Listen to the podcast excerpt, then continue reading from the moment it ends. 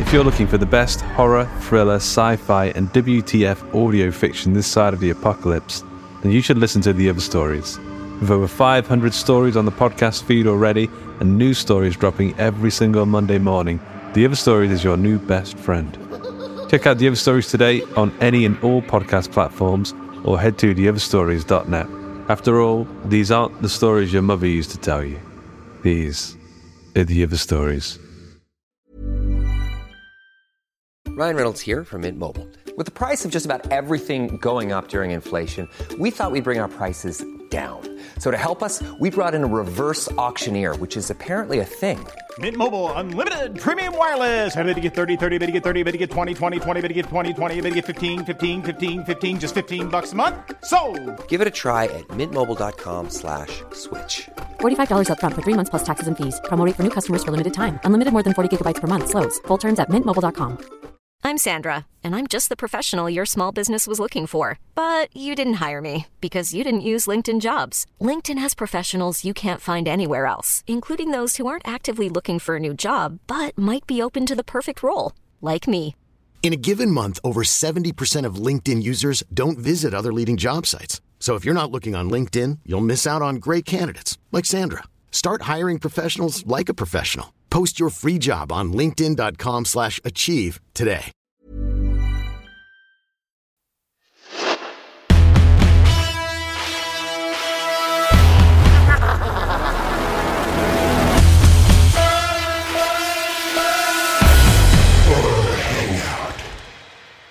Welcome to the Horror Hangout, a podcast where film fans watch the best and worst horror movies of all time and talk about them. My name is Ben Errington, and today I'm joined by regular co-host Mister.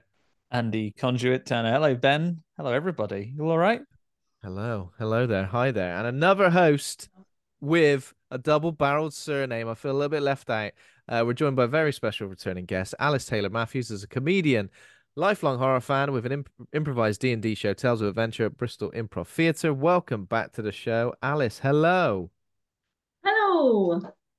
Oh, lots of energy Hello there. again.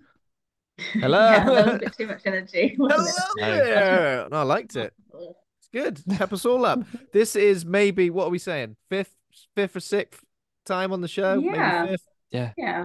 I think fifth. So we've done some some real classics. We've done Basket Case, we've done Pieces, Army of Darkness, and now, uh, well, this is a film that we've we've been discussing for a while, saying we've got to do an episode on this, and finally we just put it in the diary. What's the worst that can happen? Uh, invite an awesome guest, and you know it's going to be a fun time.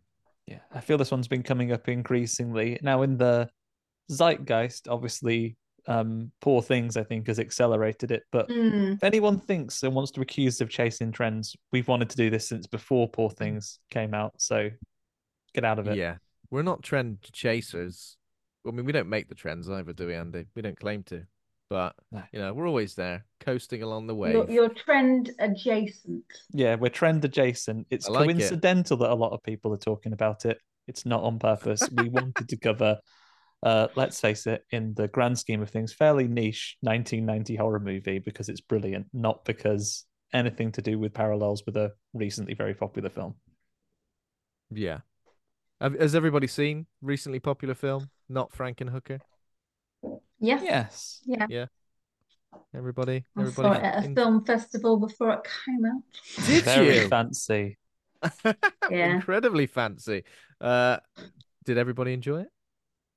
I did. I'm studying um, uh, child development and uh, early child development stages at the moment. And it's, for me, it was basically that. I've seen a couple of people's different readings and, and things, but um, studying child development and like the different stages and the way she progresses was just very funny. I recommended Yeah. it to all of my um, peers on my course.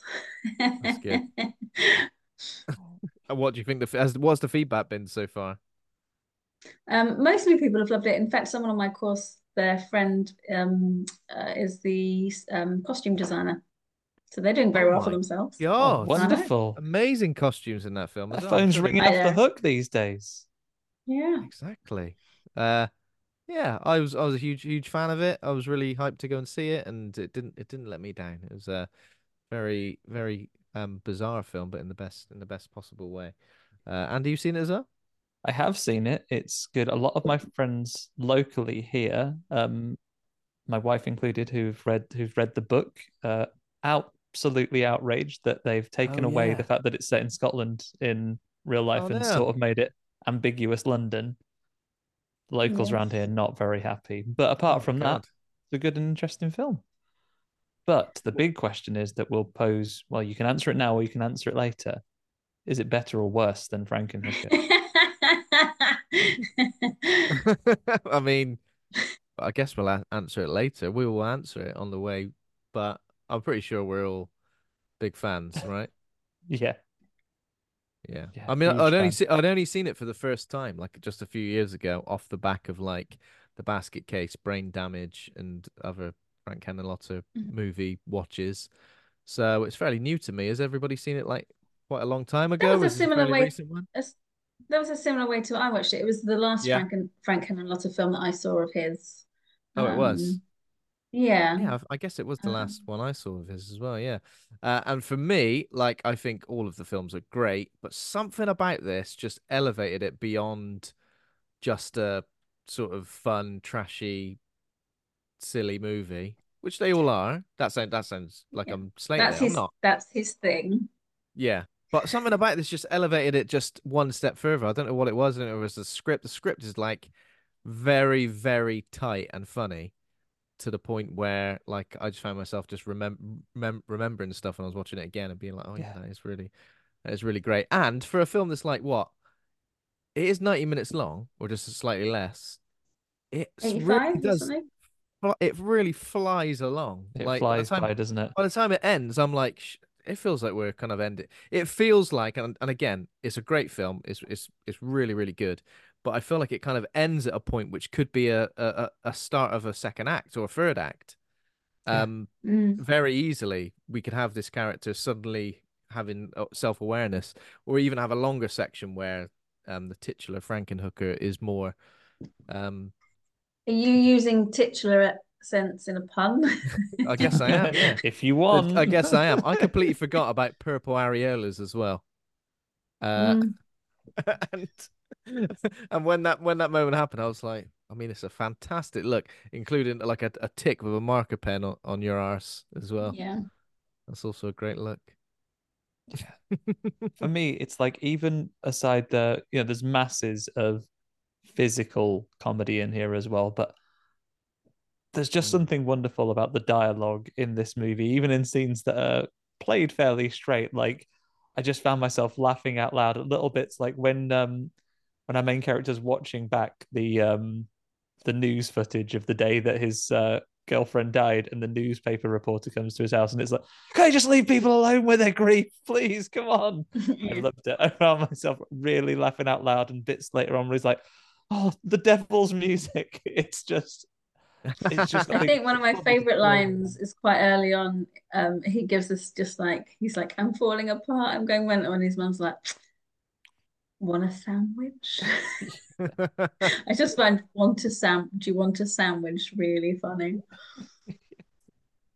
I do love a sandwich. Uh, there are so many moments in this film that uh, where I go, surely not, and then it just it it happens. It all it all pans out in front of your face, uh, and I feel like I feel like I would love to watch it with someone who's like never seen a film like that before, or just just to see the disbelief on their face, or maybe with someone who's really like squeamish or conservative, for example. I don't know. What we're watching a film. Should we stick Frankenhooker on? What do you reckon? Yeah.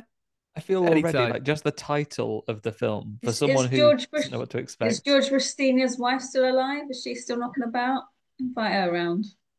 What's her name? Invite her Martha. Get her in. Barbara? Barbara Bush? Barbara Bush. That's Uh, it. Barbara Bush. Is it? she don't would. I mean, if she's She's not dead, it would. She's got it would- big she's got big Barbara vibes and I think she's Yeah. still alive. I think she's No still. Well, if she check. wasn't alive, You can confirm. if she if she was still alive, then this would definitely finish her off, without a doubt. This would be the end. Well, I'd love Yeah, to. but that's what I feel like. This film is one that would be. I think it it gets a reaction from people when you just tell them the title. Like I told my wife when I said, "Oh, I'm off to watch my horror hangout film for this week." Oh yeah, what are you watching this week? Frank and Hooker. Yeah. You what, mate? like, you what, mate? but I think like it- immediately as soon as you get something, it conjures certain images, and then you watch it, and I think it's a whole new set. I think it's very hard to fully expect what you're going to get until you've actually seen this movie. I was delighted. Hmm. Hundred percent. Uh, and also the exploding hookers smoke super crack sequence. It may be one of my favorite scenes ever in film, mainly because uh, you go through so many emotions in it, where you're just like, and again, of course, we're going to get into it, yes, but you're like, surely he's not. He's not going to stoop this low, is he? He's not going to stoop this low as to mass murder. And then suddenly the regret. He's going back on his plan, but no, they've got the super crack. He's pinned down. It is just I go through so many emotions, and then the hookers start to explode. I'm only referring to them as hookers because that is in the title. You know, I'll be much more respectful when we. When we get if you have like a trail for this, it's just and then the hookers start to explode. and then the hookers start to bloody explode. Yeah, the hookers start to explode, and underneath you'll get one of the little title bars like Ben Errington, famous misogynist, been taken out of context. famous misogynist. Uh, and and just to end end my discussion on that, when the when the severed head flies at the pimp's head, it's got the best sound effect ever as well when it hits him. It's brilliant. Uh, but yeah, we will get into that and my love for that scene. Um, should I talk about horror news? Tell us a little bit of horror Ah, news, yeah. please, Ben. Horror news for the week. I don't We'll know. gather This round. is- This is kind of horror adjacent, but did anybody see the picture, the first look of Bill Skarsgård as the Crow in the remake of The Crow? I literally saw it about half an hour before joining you guys. Yeah, it was. It was That'd be fre- about it's when I saw it too. It's fresh, fresh off the, fresh off the what? Fresh Mm. off the press. Yeah, I've Um, seen the pictures and I've seen the initial internet reaction, which, as with many things, is people going, "Well, I don't really like it."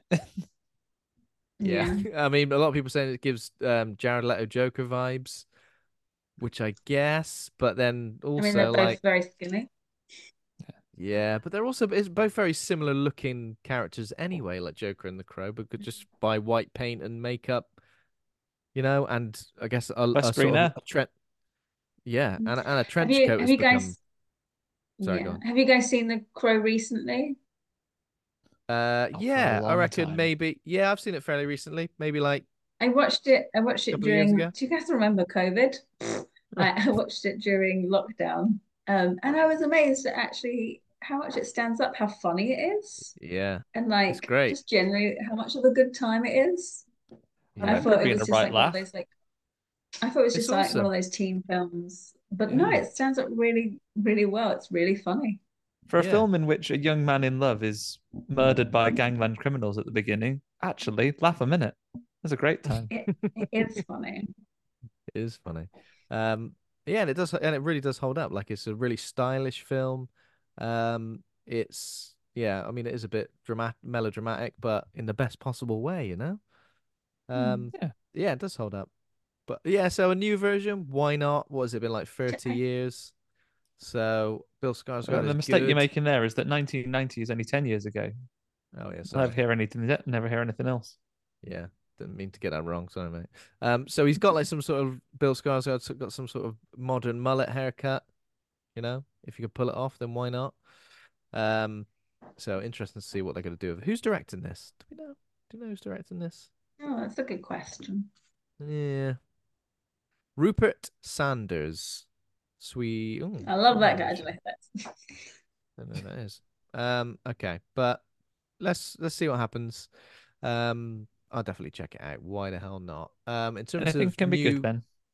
Anything could be good, of course it can. A couple of new trailers. There's a trailer for a movie called The Watchers, which is the new horror movie from M. Night Shyamalan's daughter. Can you believe Oh, it? That's Yeah. a twist. That is a twist. isn't it? M There's a Night twist. Shyamalan thinks I know where he's going, and then apostrophe S daughter. yeah. From this. No, I'm not going to say that. From the sea. What were you going to say? From the. I was going to, I was going to say from Loins. the semen of M. Night Shyamalan. Oh, so you you were going straight for semen. I was going to say loins, seed. You've gone from his From the jizz. seed. Yeah, that's better. from the jizz. From the jizz of M Night Shyamalan. Shyamalan And then, and Comes then- a new No, horror no, director. that's worse. I was like, the, the title would be a bit jizzy as well. From the jizz of Yeah. no, that's too that is too much. Um, did you guys see his last movie? Not was it Knock at the Cabin Door? Knock at the Cabin. Knock at the cabin. Yeah. yeah, yeah, we did a, that- we did an episode did an episode on it. Oh as yeah, the twist of that being there was no twist. The twist of that being that I guess yeah, was the it world just wasn't, because and you should have believed it all along. What's what's Yeah. led you to doubt everything I do all these years? Um, that that movie I find unintentionally hilarious as well. Me and my friend saw it in the cinema, and because we've got kids, we don't get to go out that much, and we decided we'd watch it. And there's a line in that movie which is, um, you know what they say: if you can make eggs, you can make anything. No, if you can make eggs, you can do anything. It's like no one says that. That's not a saying. So if you can make eggs, there's loads of things you can't do. What are you talking about? Oh you've just made this you've just made some lovely eggs and I drive this forklift. Brain surgery. That's a big jump. Bloody brain surgery. do a backflip. you said if you could make eggs, you could do anything. it's time Yeah, for that's a weird- parkour. That is a weird a weird saying. Uh, Surgery while doing parkour. Yeah. So Yeah. uh, this this film has got um who's it got in it? It's got someone in it. So I'm not sure in terms of so okay, so Ishana Shyamalan her name is. We shouldn't refer to her as M Night Shyamalan's daughter. She can step out of the shadow of M Night Shyamalan, you know. Although, do you reckon he was a very hands-on dad when he was there, just going, "Oh, Well- don't do that," mm. and cut. like Don't a dad it helping like a school kid with a project. Like, okay, I'm just going to show you for this shot, and then you'll be here. You'll be you'll be holding the edge of the camera, so you you're sort of doing it. You're sort of doing it. It's okay. Your No. fingers on it. Your fingers on it. So this Tell film you is what, a you write the label. Right. What is the film about? the film is about a it's a fantasy horror film that explores the story of a young artist who gets stranded in a forest in Western Ireland and must face the horrors that lurk in the wil- wilderness. Uh, and Dakota Fanning is the actress I was I was trying to remember. I thought you were saying the horrors are in the forest and Dakota Fanning. Dakota Fanning is in. She's in the, in the forest as well. in the forest. They've I'm released terrified. her. yeah apart from that i guess everything's a little bit under wraps um but yeah interesting to see what will come of that uh and there's also a trailer for a film called i saw the tv glow have you have you heard a new a24 horror movie no Yeah, I'm looking Anybody? forward to that, but I don't know very much about it apart from Nor a couple of little I. early details. Yeah. Um. Apparently, it pays um, ho- homage to Twin Peaks, to late night Nickelodeon '90s television. Um. It follows some Wait, what? teens who bond over their shared love of a scary television show, but the boundary between TV and reality begins to blur after it's mysteriously cancelled. It's been cancelled, but not in my brain. Something like that. Uh, Justice Smith and Brigette Lundy-Paine star, and it's from the second feature from the director of We're All Going to the World's Fair. I Don't know if anybody Okay. saw that. A very lo-fi, almost like found footage. Sounds like a good time. I will. I'll watch that. Yeah, I, I was interested in we're all going to the World's Fair. Like, Hmm. um, not perfect, but I think with a load of interesting ideas in there. So I'd love to see what they do with like a slightly bigger budget, a different, you know, Hmm. New idea. Yeah.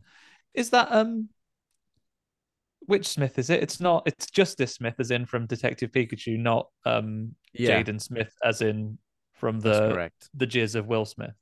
the Karate Kid himself, uh, Justice Smith, it is who uh, in like Jurassic World and stuff. Yeah, Jurassic does World? Detective Pikachu, big hitter. Oh yeah, Detective Pikachu. That's correct. Um, and the last piece of news I've got is there's a Paranormal Activity video game that's been announced uh, from the makers of the Mortuary Assistant. Um, the will feature found footage style gameplay as well as a haunt system, which dy- dynamically changes the types of scares that unfold based on the player's actions. And there's a very very brief teaser, but there's not much going on. It kind of just looks like Yeah, a lot of sounds logos and stuff. Yeah, That sounds fun, Toby, doesn't add it? it again. Toby, the free-toed lad. Yeah. Yeah. Don't Toby- nick his photos out of the loft. You'll set your house on fire. Human. Uh, I wonder if the problematic boyfriend is in it. What do you reckon? Oh, what famous day trader? What was his name? Mika. Micah. Mika. Mika, Mika Micah. Micah. That's right. Yeah. get his name wrong. He's a twat. Glad he got thrown across that bedroom. Good. Uh, yeah. I mean, that's it for horror. I mean, there's quite a few things, but is it, is it any other horror news at all, Andy? So one little bit of an, a news update, Ben, a developing Okay. story. So then we talked to the other week. Um, Stephen King had been on um the the wasteland that is Twitter saying, "Hey, this Salem's Lot film. Don't know why they haven't released it at Oh, Warner yeah. Brothers. Not another tax write off, is it? Because I think it was all right. You know, um, Mm. it is coming out now. It's coming out on Paramount Plus. I think. Oh, that's that's the power of the king. Yeah, He can do that. the Kingmaker pre- himself. They pretty much Mm. had it in the bin until he took to Twitter and then he Yeah. went, you know what, actually, we better release this. We can't get away with doing He's another one always like saving movies, isn't he? Yeah. He's always coming in there, going, "Do you know what? Evil Dead. It's a good movie." You get, Get actually. Stephen King. If you can't take his word for it, whose can you take? So then we get you get stuck in there, and I know he does a lot of True. good stuff with like people early in their filmmaking careers as well, where he just say, "Want the rights to this book? Do you? Quid to you, mate." Yeah, it's Really? a dollar, isn't it? Yeah, You want the right? I heard that. I don't know if I don't know if that was a rumor like my brother had made up because he used to make up film rumors all the time, and I didn't know what was real. Did he? He told me that he told me the paramedics in um, Return of the Living Dead were um, the singers Hall and Oates, and I was like, yeah, sure. They look like Hall and Oates. That's a fun. I mean, you say making up rumors, but it's just, it's just um outright blatant lies. yeah. Yeah, I've heard a rumor over here that this is what's got. Yeah, yeah, these guys. I feel like- Hall and Oates. I Uh, hate it when you see something like that on Twitter where someone goes, "Did you know that in this film, uh, the very early career of," and then it will list some real big name, and then you'll see the screenshot and you go, "It's not them. What are you playing at?" It's got like hundred thousand likes. Everyone commenting, going, "Oh, I never knew this." Prince was in. I don't know. Chinatown. much I as don't the- know. as much as that like is one, at least you can get it debunked fairly quick. In the era that we were all growing up, this was the time when you'd have known someone who at least you know just wasn't at school for a week, and then they'd come back and say, "Tell you what, I've been to America and I've seen Gremlins three over there, and Yeah. it's Yeah. already out." And and Gizmo actually turns into one of the Gremlins, but he's still good, and he eats all the other genuine lie that a kid at my school told me, and he oh, defeats the bad Gremlins by eating them. Is he a screenwriter now? No, I've told you a story about that dodgy sure bloke in the in the dodgy DVD selling bloke in the pub who was like, "You want you want to get a copy of Indiana Jones four, which has just been announced? I could get it for you. I'll get it for you by next week." I was like, "It ain't even been made yet, mate. What are you on about?" "Ah, well, Do you know what? When I went to. Nepal, when I went to Nepal, Yeah. there was a guy selling DVDs, and there was loads of DVDs, and I was like, "Wow, these DVDs haven't even come out or been announced yet." And my husband was like, "Yeah, they're fake." I was like, "Oh, okay." How's this guy in the pool got hold of this? How's he got hold? his dad works at Nintendo. That's how he's getting them. yeah. got all the films. Ah, that does suck though. See, that just goes to show that you just um just a kind soul who believes in people. I you just know? believe you, people. You just If think, why would they someone lie? tells me Hall and Oates are in a zombie movie, I'm going to believe them. Yeah. what reason have you got to doubt your own brother? Mm, exactly. Actually, this, yeah, actually, this was the evidence was there all along. uh, okay. Um, I guess the next we should do what we've been watching. Um, last seven days or so. I guess Alice, you've not been on the show for a while, so anything you've seen at all recently, horror, horror adjacent I- that you wanted to recommend? D- Not really. I, I've, I've, because I'm doing a master. I'm doing a master's. Um, um, you know. I- I've been really focusing on that. Um, but I did just finish watching season two of Perry Mason, which they are not making any more of. Sad. Oh, Uh, but that was good. Good Why music make- as well. why aren't they making any It's more? not of it? related to not? horror in any way, or maybe the horrors of the justice system. Oh, Um, You need a real hero to face those demons down. biggest horrors of Yeah. all. um, but yeah, I don't, I can't, I don't think I've seen anything in ages. Well, it's a need perfect to- I- opportunity to rewatch Yeah. Frankenhooker then. Yeah, I did. Re yeah, I rewatched it, and that was nice. Um, Andy, have you yeah. seen anything at all? You know what, Ben? I've been doing something very different in terms of a time eating activity than doing a master's. Still very important though. It's my wife's birthday last week, so I was busy doing that, celebrating, make sure we can remain married and the like. So That's what I've been doing. So not very much, but one little uh little extra bit. I've been doing some. This is how I'll build up on intellectual credibility to only semi challenge Alice's masters. But after watching the aforementioned movie, Poor Things, I've been reading one of the author's other books. It's called Lanark.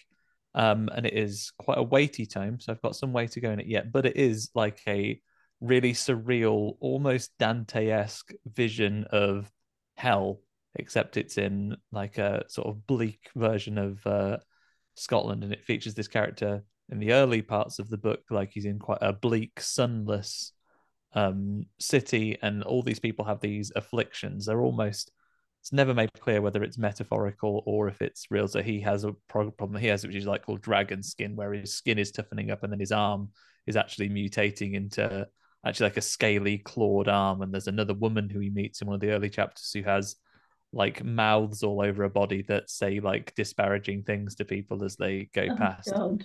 And oh wow. and think and it appears to be potential spoilers if I get this right, but it, it may be that he's actually already in hell because he's gone through a mouth that was in the floor and then woken up in a hospital, and it's all very surreal. Um, definitely invites horror imagery. Um, we'll see how it pr- continues to progress. Big thick book. I've got a lot to work through though.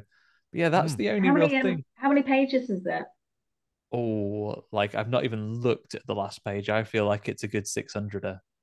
Oh, okay. Um, Oh. I'm going on holiday in May and I'm going to read a book. That's my goal for my holiday, but uh, it's only 10 days and I will have the kids. So I'm, I'm looking at for like a 300 page book. I reckon it's a bit It's a bit heftier than that, but I'd, I'd recommend it from what I've read so far. I'm only a little way in, but it's it's good. So split it. that's maybe split offset a lack halves. of. Oh, there you go. You could just get half of it, Alice, if it's split in two. Yeah. yeah. I'll just I'll just read every other page. Yeah, you get the gist of it. the story of this is really something missing. Um, I've not seen loads. I've just been playing some games mainly, but I did start watching. Um, so there's a new like horror focused TV channel. Don't know if you guys have heard of it. Called I say new. It might have been out for a while, but I only really just recently become aware of it. NYX TV. Um, I know they were involved in Fright Fest a little bit. Um, and I know so some of the organizers of Fright Fest like appear on the channel, like introducing things. Okay. Um, but you can get it. It's on Freeview, and I got it through like the Roku app. Um, but basically, it shows just some. Ri- I used to love watching the horror channel because I used to love just thinking, right, whatever's Yeah. on, I'm gonna just watch a bit of it. Um, doesn't even matter if I don't see the whole film, which I usually stand dead against. But for some reason, because it was on the TV channel, I thought, yeah, let's do it. So, but I did manage to catch a whole film. I watched Countess Dracula, um, a, har- a Hammer horror film. I don't know if you guys have ever, seen Countess Dracula. Countess Dracula. So all the Dracula you know, but this time a woman. You'd say I'd say so, Oh. but it's it's really void of like anything even remotely vampiric. I guess like there's someone having a bath in a in a load of blood at one point, and that's quite vampire like. But apart from that, it's just like some old lady who's like who's clearly sucking people off, not that way, sucking people's blood out, and and getting young. It was it was pretty mad. But I did like on the channel yesterday was like the descent. They've got loads of Elvira stuff and other things. It seems really really cool and interesting. Um, and it shows stuff You know all when, day um, all day long. Sorry, go on. You know when vampires uh suck people's blood to get young, do you ever feel like they might be like they might bend down to get something and their back goes a bit and they're like, oh better better pop down the tavern and just I better have a sit on my knees, bloody. back out. I'm beginning to creak. Yeah. Because it's always it's always depicted of like wanting to look young and beautiful, but I bet lo I bet loads of vampires are just like my back really hurts. Yeah. My back's Just gonna- absolutely killing me. Yeah, I just don't want my joints to ache. But I'll tell you what, vampires not very good at keeping up a routine. If they just regularly, um, if they just regularly had a little bit of blood, they wouldn't have to go right to desiccated corpse that they need That's to completely Yeah. replenish themselves. Yeah, why did they like do me that? and Why did they- moisturizing. You wait until you're really rancid. I mean, doing I but how many how many glasses of water have you had today? I'm gonna say a lot. Look at Is that. it none? only only two, but look at the size of it. Jesus. Bloody hell! Yeah. Is that is that really big or have you just held it close to the camera? No, it was as Not big the as my first time face, you've been and if asked you've that, met me, Andy. if you've met me in time in in real life, Ben, you know I've got massive moon-sized head. So this is a massive water. a massive. Right, well, there we go. Um, but yeah, I, I I recommend it. It feels like a nice replacement for the horror channel. Um, and it shows stuff all day long. So like during the day, it's showing like some sort of animated anthology show. I- Was there like an animated version of Tales from the Crypt? Something like I don't think it's that, but something similar. There was was an an animated animated Tales from the episode. In fact, the last episode of Tales from the Crypt is animated, isn't it? Okay. It's the- They did. Oh, a, yeah, they did like a kids version. That was like was it like Tales from the Crypt Keeper, Uh, and it was like oh a yeah, fully you're animated right. Actually, one. they did. Yeah. Mm. Yeah. And what was that called, Ben? So Nix TV, so NYX TV. Yeah, NYX TV. Uh, and I've just got it through like Roku. Um, but you can. Okay. It's on Freeview and on a few other things. If you try and find it Hmm. on Twitter, then it's got all the details there of of um everything. But yeah. Because the horror channel didn't cease to exist, right? It just pivoted to become legend, so it can show non-horror related stuff as well. Is that right? what happened? I think so. don't. That is Maybe. sad. I mean, I don't have Yeah. any time to watch TV, so I'm part of the problem with I it not can- running, I guess. But But I want it It's to be there your in fault. case I ever did have time. Yeah. I mean, I haven't watched TV in months, but uh, I feel like it should still be there. Yeah. Waiting There's for you. something there's something just magical about waiting for a film to start and then like after 20 minutes going, oh, a little cup of tea break, little wee break with the adverts. Don't know why. I guess it's a Mm. bit nostalgic. Uh but yeah, check it out if you Yeah. can. That's pretty much it for me anyway, apart from uh apart Yeah. from film of week, Which of course is. which of course, and it's about damn time too, it is Frankenhooker, which is a 1990 American black comedy horror film directed by Frank Henenlotter. And it's loo- it says loosely inspired by Mary Shelley's 1818 novel Frankenstein. Loosely? Excuse me? It's pretty much exactly the same, all right? Beat for beat. Uh, a medical student sets out to recreate his decapitated fiancee by building her a new body made of Manhattan street prostitutes. Uh, stars James Lorinz, Patty Mullen, uh, Joanne Ritchie, loads of people here. J- Joseph Gonzalez as Zorro the Pimp. Great stuff. Um, in terms of ratings, we've got 6.2 out of 10 on IMDb, 60% Rotten Tomatoes audience score, 58% Rotten Tomatoes critic score, 3.4 on Letterboxd, and some choice Letterboxd reviews. Ian West says the perfect mixture of comedic filth, super crack, exploding hookers, and Mary Shelley. Hysterics, gross, absurd, and 100% Henenlotter. Four and a half stars. Dallas France says a film about what it takes for any long term relationship to survive, constant reinvention, meticulous attention to your partner's needs, and super crack. Three and a half stars. If you haven't seen this and you want to find out why we keep mentioning super crack, uh, Joe Lynch. Is that Joe Lynch? It must be. A goofier side of Henenlotter that still revels in 80s sleazecore, uh, has a lighter, less dangerous touch than his previous films. Three stars. And a circus rat. How's a circus rat got hold of Letterboxd? Says, how would you even begin to explain this to Mary Shelley? Three and a half stars. I'd like to try. I'd like to try.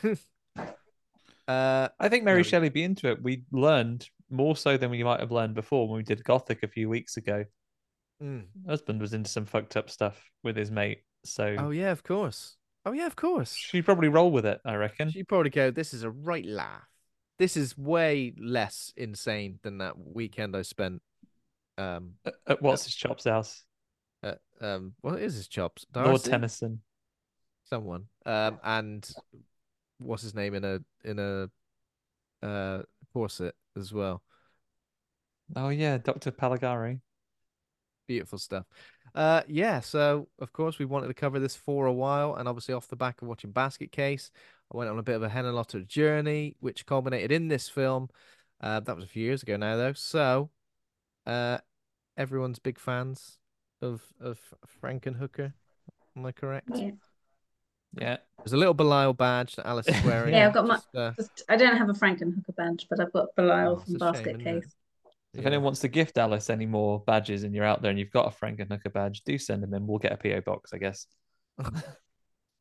Exactly. Um, but yeah, I think with Henenlotter, you kind of know what what to expect. But I feel like this just takes it that one step further. And one of those reviews which said um, it's a little bit more on the carefree, silly side than than Basket Case and and Brain Damage, I guess. Le- slightly less, a slightly less dangerous touch, where it feels like th- there aren't many stakes, even though, of course, life and death is still on the cards.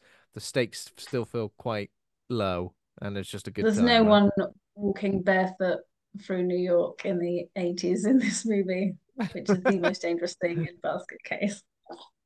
Oh Jesus! Oh no, there's not. But the tagline, "A terrifying tale of sluts and bolts," is ten out of ten. There's there's, there's nothing to rival that, right? And right out of the park, they're, you know, smashing it. Yeah. They're absolutely Can't argue it, with good pun work. If our culture has brought anything to the world, it's an appreciation of puns, and this is one of the good ones. yeah.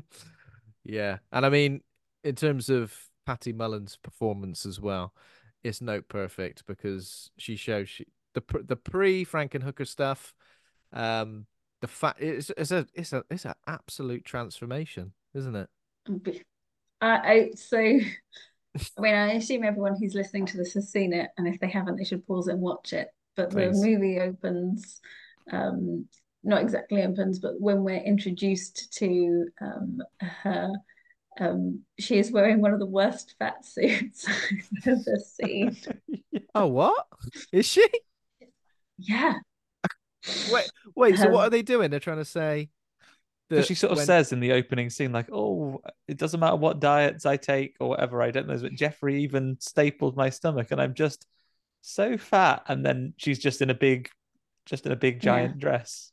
Jeffrey stapled my stomach because Jeffrey is like a scientist, but like what? Yeah. What? What we say? Like a freelance he- scientist? What? He now no he now works for an ele- electrician company or something like that Yeah, and he works for the kicked out of electrics. He works for like the electricity board, having been kicked out of three medical schools.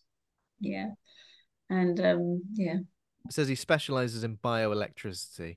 So you know, Yeah. I think if anything, and you're gonna die by getting obliterated by a lawnmower, it's good that mm. your boyfriend's. I, I do this I do love the opening because the, the very opening is just the weird like brain thing of an eye.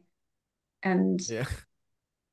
has he done that? Is this a, a brain an eye that has formed in a brain or has he put a brain in an eye? Because I don't know, I don't know if you guys have ever like watched, I don't know, any medical dramas, but the eye is not generally a part of the brain. Connected directly, sort of embedded in a brain.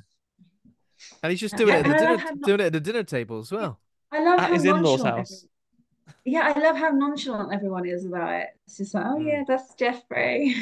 I mean, he is 100% um unhinged, mentally unwell and unhinged, even before the, From the the tragedy. Yeah. From the get go, yeah. I mean, he's like, he's using his scientific capabilities to staple his girlfriend's stomach closed. Well, not closed, but you know, Just smaller. Just smaller. That's what I meant. But but to what end? Does she ask for that? Has he suggested it? What's going on? She said like, oh, like she's trying to lose weight in the in the brief scene we see before she gets absolutely diced by a makeshift automated lawnmower. She talks about, and doesn't the doesn't her mom be like say something to her like, oh, maybe don't have Yeah, she's like, lay off the pretzels. Don't Oh, maybe loves- don't do that. She loves pretzels as well. Yeah. That's a shame. I didn't. I I don't know what what I went right over my head. That did. Um. So yeah. So he's about to marry his fiancee Elizabeth, having a birthday party. It's Elizabeth's dad. Um. And he gets presented with an automatic lawnmower as a gift.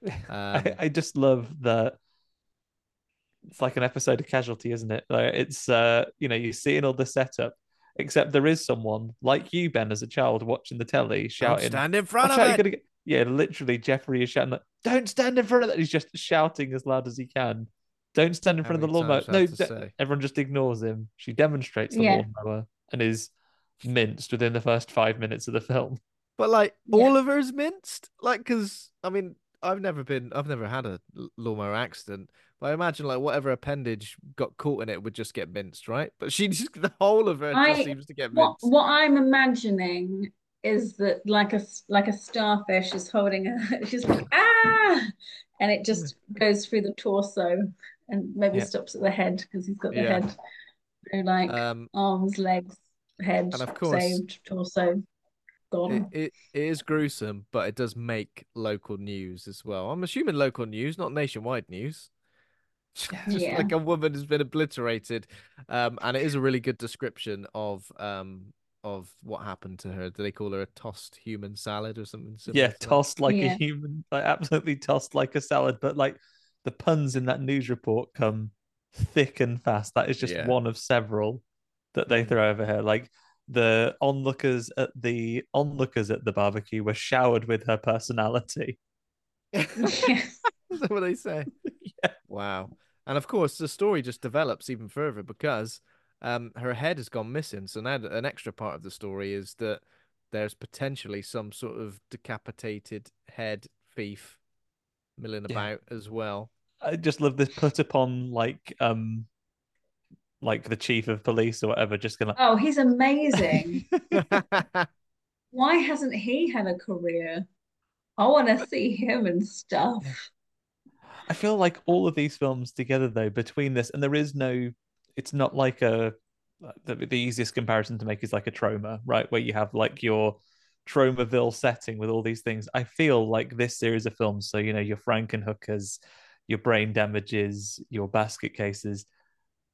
In another world, they could all be connected, and you could have characters like the put upon police sergeant who's like, it's Mm. like doing a jigsaw, and all some of the pieces. It's going to take us a while to even know which bits are missing. Um, and you could see these Yeah. characters pop up again, and they they aren't explicitly done like that, but you could, and I'd be Mhm. here for it if someone was to give me a, a connected world of these uh, films. Love it. Give me as many yeah. as you care to make. it would be great. Yeah, most definitely. Um, so yeah, obviously Just out of interest, yes. did you guys know that? Um, I mean, sorry if this spoils any trivia for later, but did you know that um, Frankenhooker was shot first, and then three weeks later they shot Basket Case Two? Oh right. No, I didn't know that. That's Wow. when they both came out 1990. Yeah, it was when he was asked, you know, he was like, what the studios were like, what ideas you got then? And he was like, Frankenhooker, or I think it wasn't called Frankenhooker at first. He was like, this movie, and they came to the title later. And he was like, but and he was like, what else you got? And he was like, well, Basket Case 2 is something I really like to do. And they were like, well, what do you want to do then? And he was like, why not both? So why not both? both back to back. And I mean, About three weeks. So a lot of the crew is the same crew. Yeah, that They makes had three weeks off it? and then they stay filmed on. Basket Case 2. Yeah. And Just stay while we're doing a bit of trivia, did you know that some of those human parts that get sprayed, they're actually the arms and legs of um, rap duo Kris Kross in an early film role? Is this like Hall and Oates? Is this what's happening? yeah. Direct from your brother, he's just No messaged way, me it's not that, them, that is bit of news. I know he's the go-to source for, for film trivia. Uh, it only it cost 1.5 million, which was Henenlotter's most expensive film at the time. I'm not just flying in there with trivia I thought it cost have done that. 2.5 million. Oh, wow. It? I mean, I'm just spooked. let's not say anybody's wrong. Let's just say let's get to the bottom of it.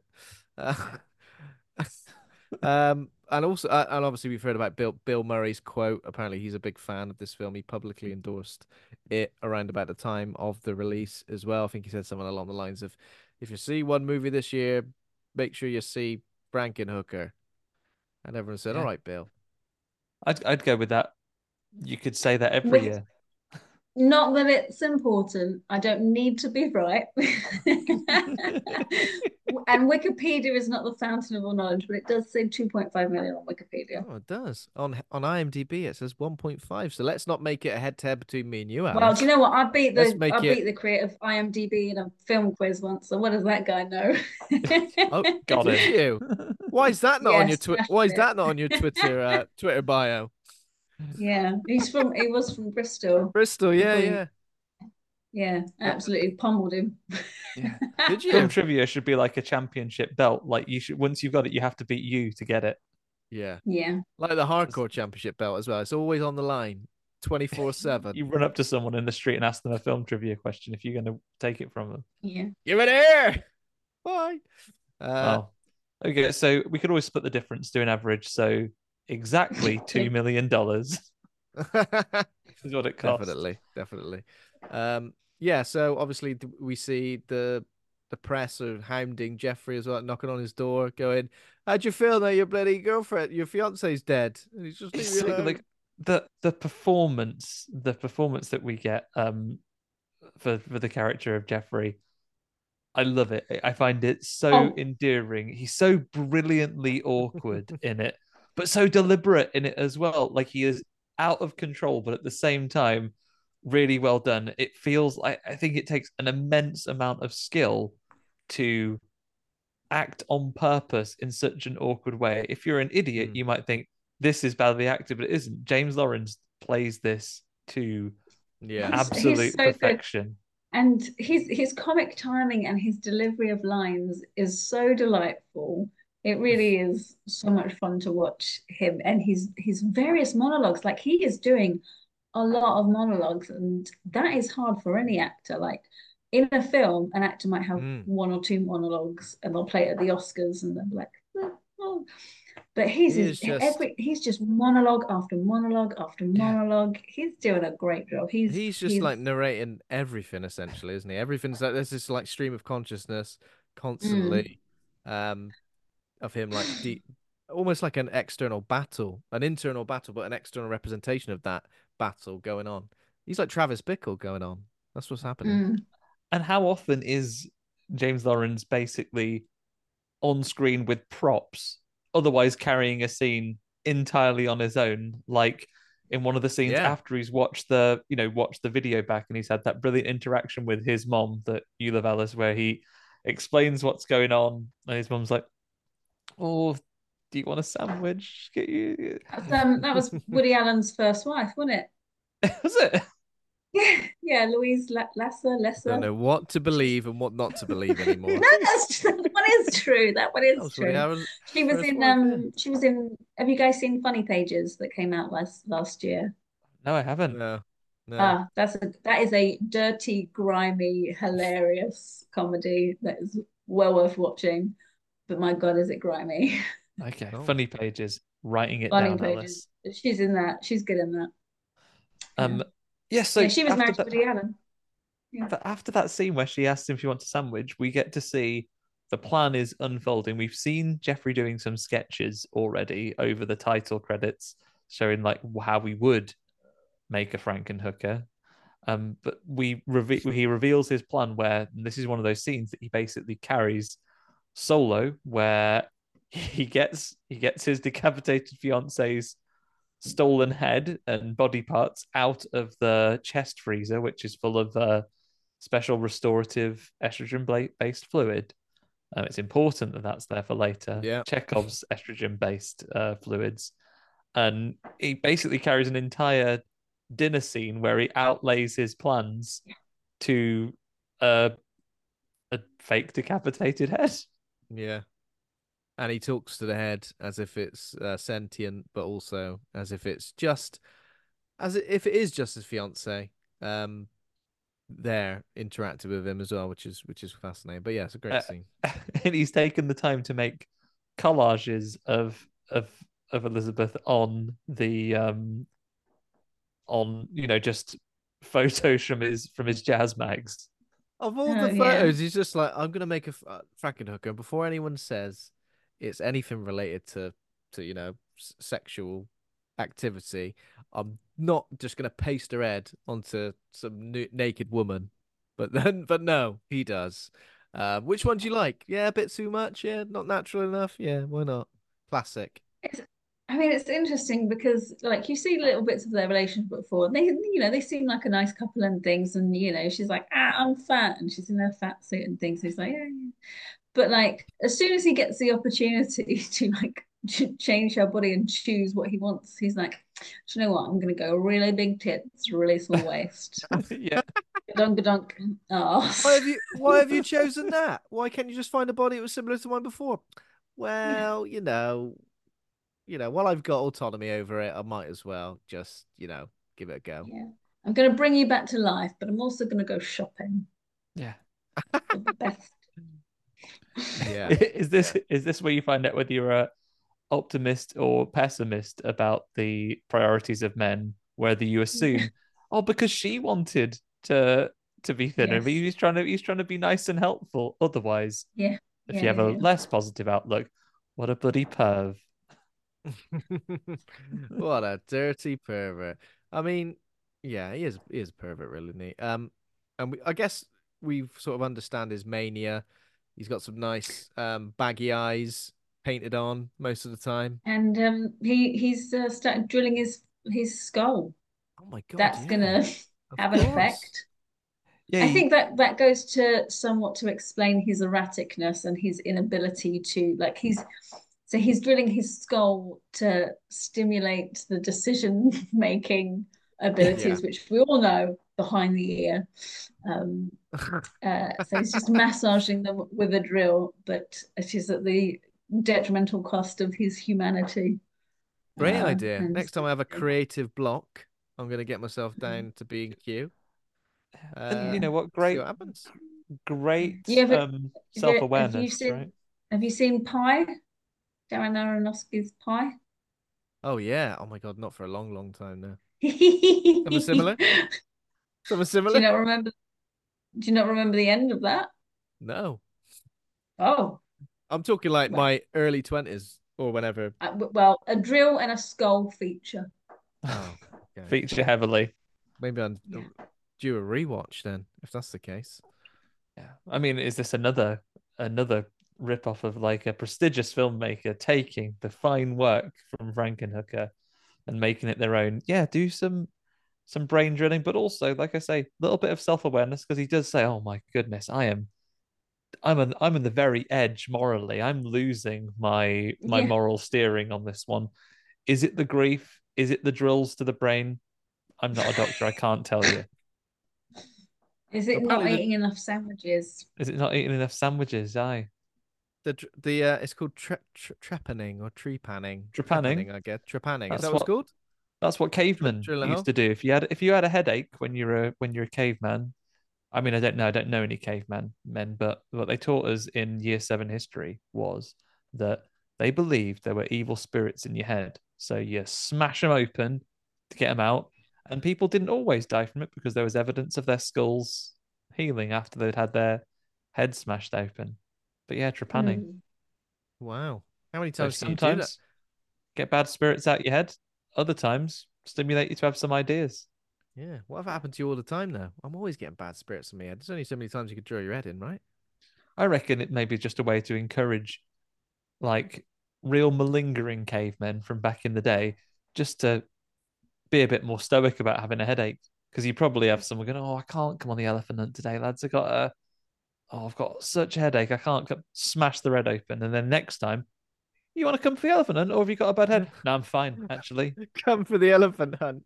Nah, I'd rather stay in. To be fair, it's it's one of those things that when I have initially agreed to it, I was hyped, but now it's come round to it, I'm like, I'd rather do anything Oh, but. it's the weekend and I've only got only got a couple of days off. Gonna just do nothing. No. Trepanned if you don't come. Trepanned, trepanned against your will. Uh, yeah, so he's doing that, which is uh unfortunate, isn't it? Um, but I guess it it explains his mania um in the Yeah. best possible way. and he comes up Sherlock Holmes like deduction style with a clue, saying, "Oh, like I can, I can bring you back. I've mastered the science." And he's we've even his mom has observed that, hey, your your eye brain thing, he's working just fine now. You've got some great skills, and he's like, "Oh, so I can bring you back. I know I have the technology, I have the skills, I have the know-how, but I don't have enough parts. Where am I going to Mm. get some parts from?" And he comes to the idea there are people out there who sell their body parts all the time. I mean, it's a bit of a a bit of a leap from the terms of service that I'm sure many sex workers are offering, but when you've been drilling your head, that's the kind of lateral thinking you can be doing. Mm. There's so much of him like trying to reason with himself and sort of give himself an explanation and sort of justify the things he's doing when it comes to this, when it comes to like him. I've just made a load of super crack and I'm just going to leave it in the middle of the room. And if they smoke it, well, uh, who am I to who am I to say? Yeah. And I think I can't remember at what point it comes in the film, but we have the shot of the TV show. There's a um our old friend. I can't remember what her name is in Basket Case. The um hooker in Basket Case. She has a little cameo in this. Oh, does she? Uh, let's have a look and see what I can find the No, lady's name. Um, there's like a bit where she, there's a talk Oh show yeah, of and course. she's Yeah. about legalizing prostitution, Mm. and the guy's like, "That's crazy. What next?" You know, and she's like, "No, because that will that will help. You know, like if we legalize it, then people won't be, you know, having like, you know, we, what they called pimps and things like that. And Yeah, that and they won't be forced that's a into very the- serious. You won't be good forced into drugs. And I love it Yeah. how Jeffrey's there watching it going, She's right, she's right. He like shouting at the TV. He says that, but then what does he say afterwards? He says she's right, and then says, "Oh, he says something else which completely contradicts what, like him agreeing with it." I can't remember what Yeah. it was, but it's pretty funny. But it's wasn't it? nice to see her again. I'm glad Mm. she's she's in this. And you know, I think it's stuff like that that makes this film really interesting because if you took it purely at face value, you could think it's really misogynistic. But actually, Mm. there's a lot of sort of feminist undertones for this, and just putting a clip in like that about actually like if you want to actually deal with some of the systemic issues of like sex work, then legalizing it and making it safe for people and not telling people they can't do it or should do it or whatever, but actually just Mm. making it a safe environment is a really important message. Some Genuinely, it points made, yeah. give me a little pause of that because, like, it does. As whereas a lot of it is played for laughs, that kind of does take a beat, and they just deliver that fairly solidly. And the same fact that he talks about how it's drugs that are killing people, and that these people that are have these addictions that they're forced into this basically Mm. indentured servitude to continue to feed these drug habits are. That's the, you're right. Some real actual serious played with a you know played with a smile and quickly getting back to the jokes but you're right like will we declare this a feminist movie at the end? You wouldn't think it from a title frankenhooker but especially with the ending that we'll come to.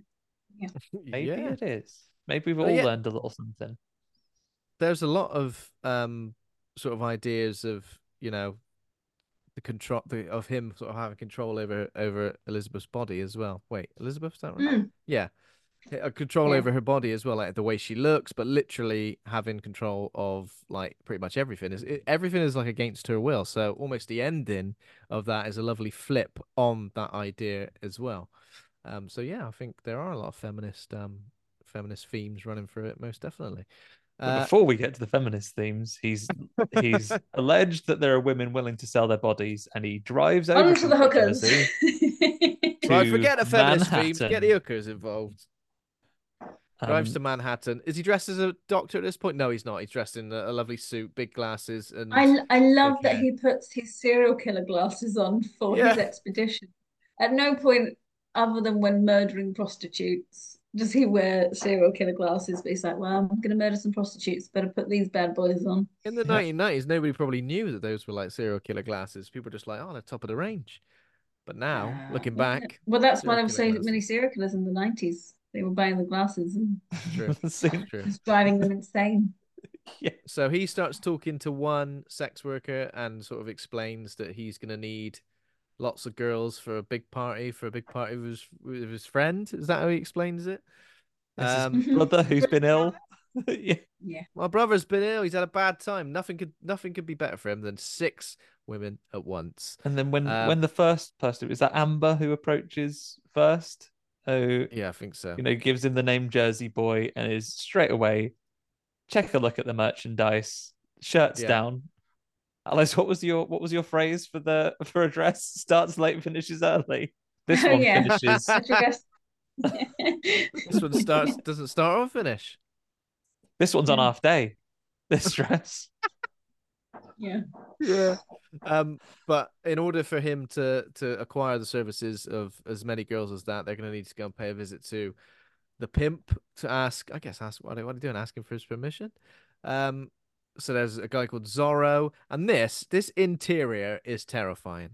Like, just imagine walking into this place, the tightest corridors, everybody staring at you, the loads of interesting characters, smoking, drinking, up in your face.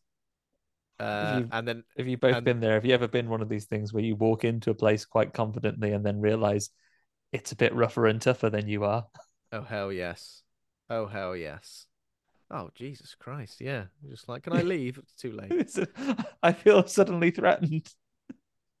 I feel suddenly friend, and also like the the pimp is like, may I, I, let's just say his office is is a toilet. is the bathroom. Yeah. Right? Yeah. Step step into my office, and he's a big he's a big guy, and he like immediately puts his arm around Jeffrey and like, brings him in close, um, and basically says it's gonna. Co- what's he saying? Like says it's gonna cost you. Um, It's going to cost you, all- but Jeffrey doesn't seem short of money, so he's like, "Don't worry, I got money. That's fine." flashing the cash. Uh, and it's going to be like, is it the next night? Is that essentially what they're going to do? Well, we're going to Yeah, I do it think he plans night? it for the next day because then this. I think it's after they make the arrangements. Oh, so um, it it has to be on a certain day because there's a big storm coming. Yes, it's we gonna see give on the weather that the storm's on the way, right? Um, the Electrical storm. weatherman. Um, Who's this is weatherman? Um, he um he didn't sing the Monster Mash, but he did the Monster Mash album, and he was like a radio and TV personality. He had like a little horror show, so he it is Oh, like a wow. proper little cameo. Um, Yeah. like I want to say his name's like John. Yes, Uh, John. yeah, John Zacherle. Yeah. Um, so if you saw him, he would be like instantly like recognizable. Oh wow. Um, He says, um, obviously there's going to be lots of electric. There's going to be electrical storm. Great for all of you mad doctors out there, doesn't he? Says, says Yeah. that. Yes, it says uh, he did voice work for films and recorded a top 10 novelty rock and roll song, Dinner with Drac. novelty. Novelty. Novelty about that. Outrageous. Um, but yeah, he did Shock Theatre, um, which was a TV show in the 50s. Yeah, he had. I didn't know who he was, but the second, like, I think it's framed in such a way that the second you see him, that this is a guy. This is clearly like some This a is- well-known yeah. Yeah, guy yeah, that yeah, we're yeah. like.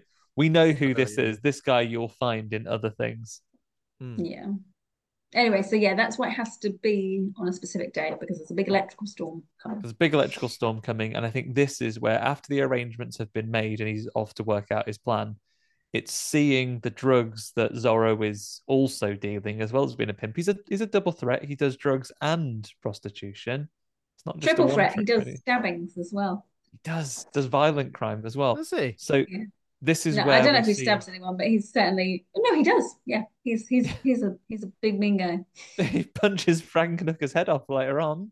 Yeah. Um, so he has big punches as well as stabs. But um, this is where I think we have the scene where we have the TV, like the Trisha's on, and we have them talking about the, you know, the real it's threats to Casey these women on the streets. Casey, isn't it? In Basket Case, that's the character's name. There you Casey. go. And she's there talking about, and what is the? They have like a, they have like an organization, and it's got like a fun acronym. What is it? Does anyone remember? Oh, um, It's Hook- it's Hooker, isn't it? It's like yeah. some. Oh God, what is it? it the acron- acronym is Hooker, but I can't remember what it stands for. God damn it! But it's It's like it's a, like it's like a positive one. It's like honing our knowledge Yeah. of something. Like it's something along. Yeah. Um, Yeah. yeah. It, It is it's it's like a, that. yeah. It's, so it's about protecting these women in this. Uh... Hold on to our knowledge of equal rights. That's right. I knew I'd It's find it. All I had to it's so Google. good. Yeah, yeah, it's great. But did It you really Google great. for that? And what is has I this Googled, to like- your search history? Hooker acronym Frankenhooker, Oh, and it was maybe result number six. I had to have a little Hold bit of on to our knowledge of equal rights. Very Yeah. good. Good. yeah. Um, so yeah, that this is when he is agreeing with the television sort of chat show while She's right. Developing. he's he's right. Don't shut her up. Um, yeah. So while he's agreeing with that, this is when he's making his Super crack. super crack, big, massive, Ooh. and again, he sort of positions it as a kindness, saying, "Look, I'm losing my morality here, and to bring to bring Elizabeth back, I am going to have to commit murders, and people are going to have to die." But he sort of pauses, and goes, "But at least it'll be painless." so what does he do? He takes the crack from Zorro and uses the chem like basically bases his chemical, does some sort of science. He uses it. his He amazing reverse science. engineers it basically Yeah. and then makes it deadly. super crack, and they test it on a guinea pig. Um, And then he talks to- but he talks to the gu- talks to the guinea pig. As oh, you're so sexy. If I if I was a guinea pig, I'd be in there in that cage with you as well. Can have a That's have a little blast on this super crack, and then we get to understand how it's going to function because the guinea pig immediately explodes. Yeah. And you think, surely that's not going to happen to all of those ladies, is it? Yeah. Surely not. Well, we don't we don't know. We're going to have to find out, but that's okay. just don't know. You don't have to wait long because the party comes up pretty quickly because pretty soon we're on the next day and we get I mean we get fed a lot of lines that we'll hear a little bit later in the film where Yeah. um, they have a bit of a get Hey, together. Jersey boy. Yeah. This here is Dr. Jeff. He's a Jersey doc, Dr. Jersey boy here. Wants to play doctor. And then we get an extensive scene of of Jeffrey measuring women's body parts. Yeah. Measuring And women's body um, parts. putting ticks and crosses and being like, oh, so close. These legs are absolutely perfect. I've never seen a leg this good. Looking at someone's like horrible lasered off tattoo. Well, not lasered off, it's like burnt on tattoo. Yeah, they've got like the Zorro This marks is on their arms. So This is very unfortunate. Very unfortunate. Yeah. It's good if not. Poking people in the nipples to see what the rebound is. Yeah. What does he say? He said something about great buoyancy. That is, I mean, that is a clo- that is that's got to be the the closest close up of a nipple in cinema history, right? It's gotta Can't think of any more. Not not not from not from your mainstream cinema that you don't If just watch on you websites. can think of a closer nipple close up, then write to us. At... Yeah. Yes, Yeah. please. Get in touch on the socials. Um, It takes up the old screen, you know. If you're watching that in in in 4K, it'd be insane.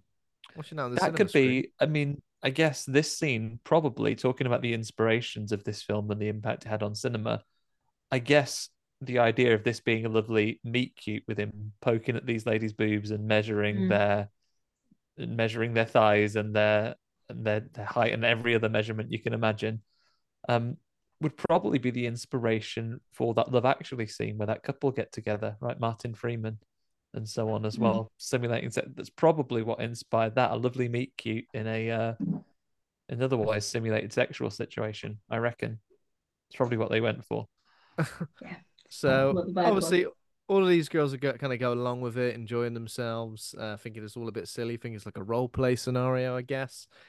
Uh, little do they know, of course, that um, of of the plans that Jeffrey has, but he begins to have a little bit of second thoughts. He starts because he finds them all so and- nice and charming. Because like i said oh, have you they're having some banter with him saying oh do you want to take my temperature doc? I got you bet you got a massive thermometer. And he's like very kind to you. You're all so nice. He's like oh, he, and he loses it doesn't he? He's like i can't do it. You're all so nice. I can't pick. Because obviously in his mind whoever he picks he's going to have to Mm, Uh, murder with super crack yeah, exactly. So he starts to have second thoughts, um, starts to go back on it, and then the girls almost say, "Well, you're still going to pay us, aren't you?" And he's like, "Oh, I'm not talking about money.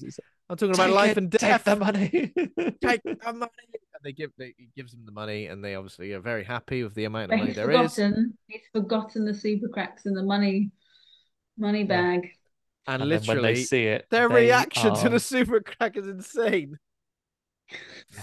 the party's not over yet, yeah and they pretty much pin him and then we get down, one of they the all. finest cinematic moments in history. Yeah. I tell you what, if you do listen to this, and I mean, why would you having not seen this movie? I mean, maybe this film isn't for you, but I'm pretty sure this particular scene is probably available as a standalone on YouTube, even if you don't have the desire to watch the Yeah. entire film, Frankenhooker, which spoilers for our ratings, you really should. Yeah. Um, you can watch this one scene, and it is much like the crack crystallizing all of those wonderful, delicious chemical compounds. This crystallizes everything in this film because he is delivering some great lines. The rock music is the devil's music. No, don't yeah, and Let they've me have- like, I've been done. You'll die. Get away from it. And then just these these women going absolutely wild on this super crack.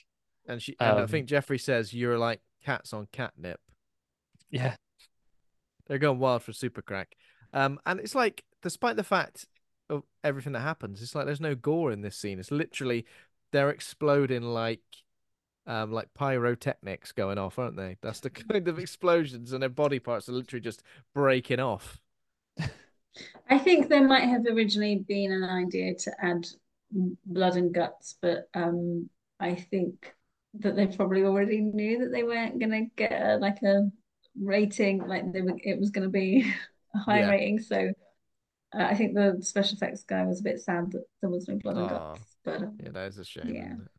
Also, um, it came off you know the- fairly do you perfectly know the without it. story of um, what what do the Americans have? Is it the what's their rating system? NP Oh yeah. MPA? No. Yeah, it it is it is something like him. I'm just so Um, conditioned to BBFC. Anyway, over the here. the the, se- the censor rang um, Frank Henenlotter up and went, and oh, it's uh, it's rated S, and he was like, it's a new rating, and he was like, oh, what what's that then for sex? And they went, no, for shit. You're from a professional film rating body. I don't expect you to phone me up to do like cruel jokes. Piece of work. wow. for, sh- for shit. But it's S for shit. They were he went, wrong, oh, weren't one, they? where are they now? Dead. Yeah. They're explode. They they exploded after soup taking a bit of super crack. At least it was Um, painless though. Yeah, and obviously the the cuts from like somebody smoking the super crack, being a little bit unwell, to then suddenly exploding are like amazing. It's incredibly jarring, but in like the best possible way. Quickly turning from a live woman with some smoke coming out of her clothes to a definite model exploding like a Power Rangers baddie. It's amazing. It's absolutely amazing. And it I goes love on for ages. Yeah. It you goes know, on for you've ages. got to get those body parts. Mm, until he's surrounded by a sea of body parts, and he's just like, "I'm so sorry. Oh my god." And the pimp Zorro he's comes to walk I'm in. gonna, I'm gonna put you back together. I've got to do something first, but um, yeah, I yeah. am, I got I things am on, Make it on my you. schedule. I am going to do it. And Zorro has walked him through because he was coming and he was getting frustrated. They were taking too long. And he storms into the room to see what's going on, only to get a little bonk on the head from another head that's been exploded at him. Does it? Does it like knock not the kind of head he wanted. No. Does And he was thinking clean in his life It as a does, pimp, it? thinking of head. He's not thinking a decapitated head is going to smash me in the face and knock me unconscious. Well, that's what Definitely you got this evening. it, it does knock him clean out, doesn't it? Because he because he manages to get away. Um, Jeffrey, I do like um Zorro's downfall after this. What's a pimp without his girls? Is that what he says? yeah. So Zorro's arc is he has a great bout of depression Yeah, after all of his after all nothing of left his to live for. After all of his like stable uh exploded. Yeah, Um, but yeah, Jeffrey gathers up uh, as many parts as he can and goes back to the lab ahead of the storm. And he does keep promising them. He puts and he and again, I, I love his habit of like talking to these, let's Yeah. face it, parts of women as Mm. if they are still living c- people. And like, don't worry, everybody, I'll put you back together and I- I'll put you all in this estrogen based bath, and it'll keep your your your parts alive. But today, it has to be about Elizabeth. I'll fix you all later, but today, she is the priority. This is her night. And he hmm. puts it together fair enough, isn't it? with all the parts that he's ticked and all the different elements of the different people because say what you want about Jeffrey, but he's he's had a plan and he is going to stick to it now that he's got there. He's picked all of his favorite parts from all of them. Mm. I'm no scientist, but she goes up in one outfit and comes down another. what outfit did she go up in? Uh, uh, like when she, when she goes up, she's like I don't know, if she's wearing just like a bed, like a uh, like nightgown or something, but she comes Yeah. down in like a sexy outfit. So I don't Yeah. know. He didn't put Like- her in that, Lightning, I do and that he didn't you. give her purple hair either. You know, she Is had that a to do with normal the- hair. Is that to do with the estrogen stuff? Because the estrogen based stuff that's keeping Yes, the body parts is like Yeah. purple. So I guess, but it is a Yeah. great like choice, isn't it, for the purple hair? It's like it's super super distinctive. Yeah. Um, yeah, It's a good Yeah. it's a good look. I mean, um, I don't know. Um, I'm not a Benjamin Franklin. I don't know the full properties of lightning. Anything that we don't understand, maybe it's that the mysterious powers of lightning have have finished those off. That's what makes the purple areolas and the and the hair, Yeah. the general tinging. Everybody knows lightning makes you slutty. Yeah. all been Turns your there. outfit. We've all been there during a lightning storm. We've gone. Oh, suddenly I feel like wearing something skimpy. Uh, okay, but yeah, it works. He brings he he manages to bring her back to life.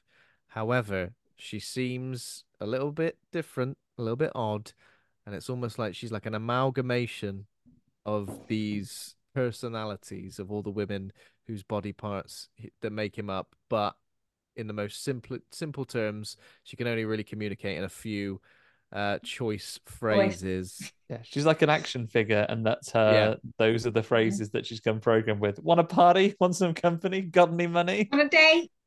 Got any money? Want a date? Yeah, and the Yeah, facial expression um, as well. The what, how would you represent this facial facial expression? Yeah, Very, very good. Sorry for anyone not watching the video. We're all doing it. Um, the VHS, there was a special copy where it had a button you could press and it went one a day, which helped. Oh my god, that's amazing. which helped its release because it didn't do very well. It didn't have a wide release and it didn't do very well. Uh, it didn't make its budget back. Um, but Oh partly God. through um, endorsement of, uh, of uh, Bill Murray and um, the video sales and release and the the button that said one a day. Um, it kind of uh, spread a bit. Yeah. I wouldn't Franken- say who- that I'm a big person for getting special editions or collectibles of of anything, but with that piece of trivia, Alice, I finally found something that I Yeah. might have to go to the ends of the earth to I think I've- obtain. I think I found it. It's going for some serious money, you? but oh. but? VHS ta- talking box. Well, actually, I say serious money, ninety pounds, which is yeah. It it says with talking box, so I'm assuming that Yeah. is it. Yeah, yeah. I'll tell you Oh what, Ben, I don't have children to look after. I don't need. I don't. I'm not addicted to. Got any money? yeah. Got any money? yeah. Could be worse. you could be spending on super crack. Yeah. Uh, yeah. So, but she pretty much immediately leaves, doesn't she? What what, what happens to Jeffrey? She Knocks knock him out. Oh, just, yeah. like, thumps Oh yeah, because she says, "Got any money?" And he's like, "What? What are you doing?" I, I do like how her instant response to someone saying that they they don't want a date or they don't want or they don't have any money is just to knock them out. Yeah. Yeah. And this is brilliant method acting of traditional Frankenstein. She does a big like Frankenstein from the from the classic adaptation of, of from Hammer, a big snarl and a grab and a throw. That's that's the Frankenstein move set. Yeah. Yeah. like oh yeah, she does. and do- she she's do a lot of that. from this point on the movie also really elevates i know the the scene where all the prostitutes blow up is like but she is so good. Her facial expressions and her mannerisms and everything is her physical comedy is just amazing. Mm, she's really good. Yeah, Yeah, it's she is awesome. to she is to physical comedy what um Cassandra Peterson, aka Elvira, is to like pun work when it comes to horror movies of the era. So well put together, so well timed. It's an absolute masterclass yeah, of, of, of genre acting. And I'm not Really. saying that facetiously. I genuinely mean it.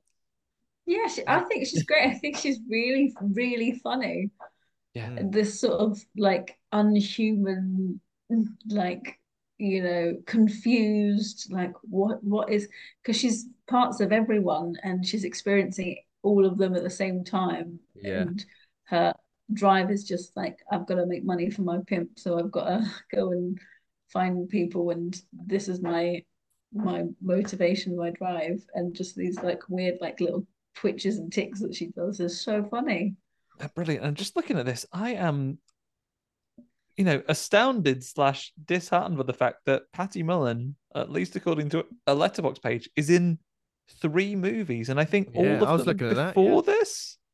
She was in Doom Asylum and then Frankenhooker, and then it says she was just in The Equalizer in a TV show. She's in- So I've got Yeah. Strange Toys um Oh. in here as well, which I'd never heard of. She's and she's only a voice in that.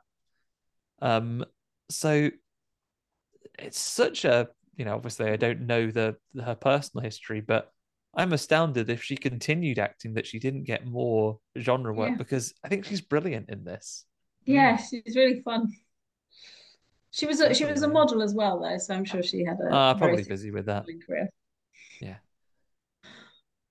Uh, so she makes her way pretty much back to Manhattan and back to um the the street where uh, Jeffrey picked up all of the girls.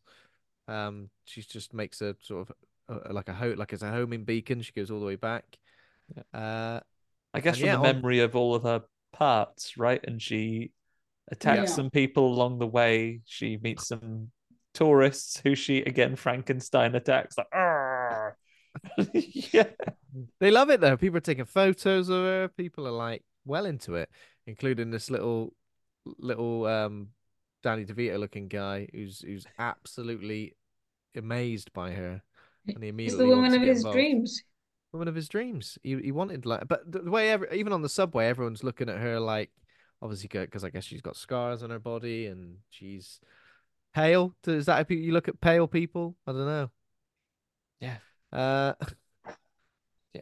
Yeah, I think if you've got if you've got a type, and I'm not ruling myself out of this, Ben, then you know, absolutely. And this this little wee man here who sees it, this Danny DeVito guy, little wee He- man. absolutely is into it, even though, you know, overtly based on her catchphrases, she is a sex worker, asks if she wants a date, as asks if she has any money, and takes him straight off to the Yeah. apartment that Zorro has. I feel like this is the way he would have set wanted to go out as well, because he seems in Well, in He, ecstasy. he's right he's fine with final it. Like moments. his his head is still slightly uh, conscious when he blows up, and he's like, "Great." And he's like, like, "Wow, I've had a brilliant time. Yeah, this is literally brilliant." Ten on the 10. best. Yeah, so I mean, this is, I mean, I guess instilled by the electricity that she's absolutely chockers with. Um, she does have sex with the um, what's the right terminology? I think she, I think his type, his character is like he is her Frankenhooker's like Mark or John or something along those lines. So she takes him there, does some sex with him, so good and electric that he explodes a bit like she did at the start of the film, but he does it with electricity. He Does gets all exploded. The severed head's happy. Um, yeah, and on the way out, doesn't someone try and kiss her as well? And then she explodes them too. Or... Yes. Yeah. and throws Why him not? through the glass. Oh, Lovely yeah. single plane 1990 like glass that you can throw someone through easy as you like. Hmm. Um. So then she goes. Does she go straight to a bar now? Is this when she goes to a bar? She goes to the same bar that we saw earlier, where Yeah. Spike, the bartender, I guess shows that we have some of Elizabeth memories in there as well because she's eating a big old bowl of pretzels and she says, Hey, Yeah. go easy on those pretzels. And she has Go a big growl. at easy on the pretzels.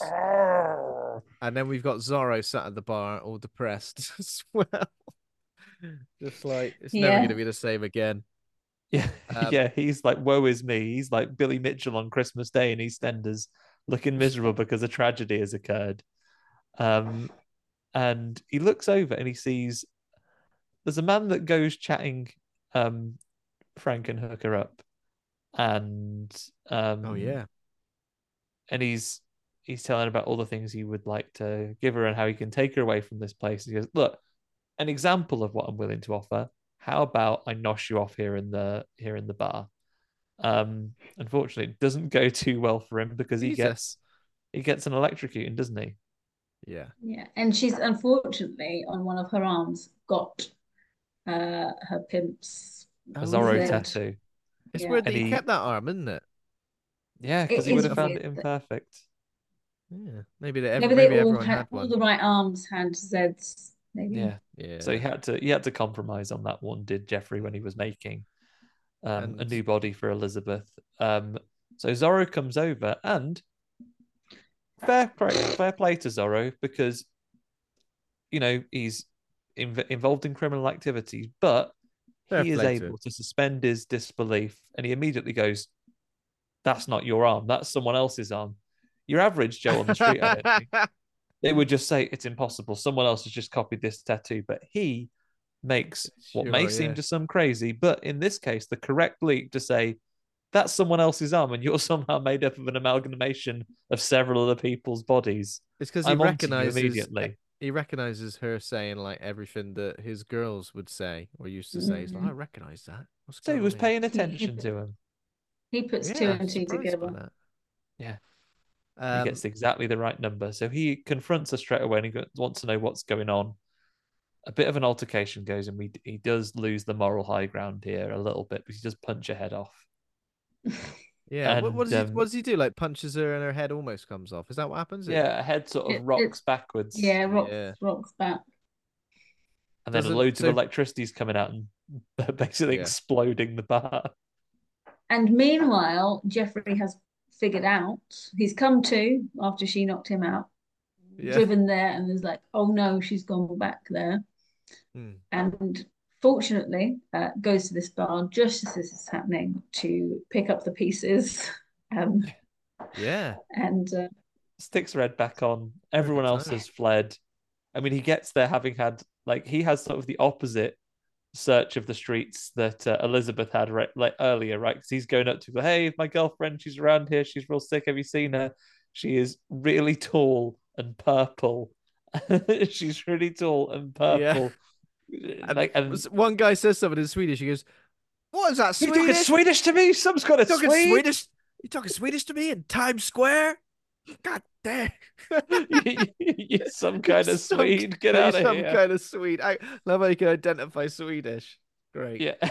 And I also love how, you know, genuinely credited in the film's cast, uh, the second person who gives him advice is literally called Batman Shirts. Can you just, just give me a character name? Just give me a character name. Call me Yeah. Johnny or something. No, Batman Avin Harum is Batman Shirt. recurring Uh, character. and- yeah. Actually, main character. He's in he's in four films. That's Nighthawks, Batman shirt. Sol- The Soldier, oh God, Willie and Phil. Um, and then Willie of course. Frankenhooker as his Yeah. primary role, Batman shirt. Um, but yeah, when Jeffrey does find her, he grabs her. Um, did Zorro flee after electricity started flying, or does he get knocked out again? How does she evade Zorro in this? Um, isn't it just like busy and chaotic and Yeah, that sounds about right. so Panicky. Jeffrey grabs her, just get away, yeah. escapes, and oh, bring but Zorro has paid attention to that. yeah. He's He's seen always them picking up little. He's picking up little details. Not only has he got a very Poirot moustache, he's got his skills of observation as well. I mean, you you got to be hyper vigilant as an evil pimp. In the 19, in 1990 in New York, I imagine there's no tougher market. You've really got to have your wits about you. Um, so yeah, on he goes, and he he's following them along, but he's following at a safe distance, which gives Jeffrey enough time to get Elizabeth back home, give her a little bit of fine tuning, um, give her a bit more electricity, and then she kind of comes to herself, right? She's not having any more Yeah. She's not coming to any more like any more of her phrases, and she is she's basically Elizabeth again. Her consciousness has asserted itself, and she's like, I, "What's uh, Jeffrey? What's what's going on here?" So she's like, she seems happy. She's not best can- pleased, to be honest. Yeah. At first, Initially, an she initial seems delight happy, about being yeah. alive again is quickly overrun by, "This isn't my breasts. This isn't my legs and arm. This isn't. This is definitely not my arm." Yeah.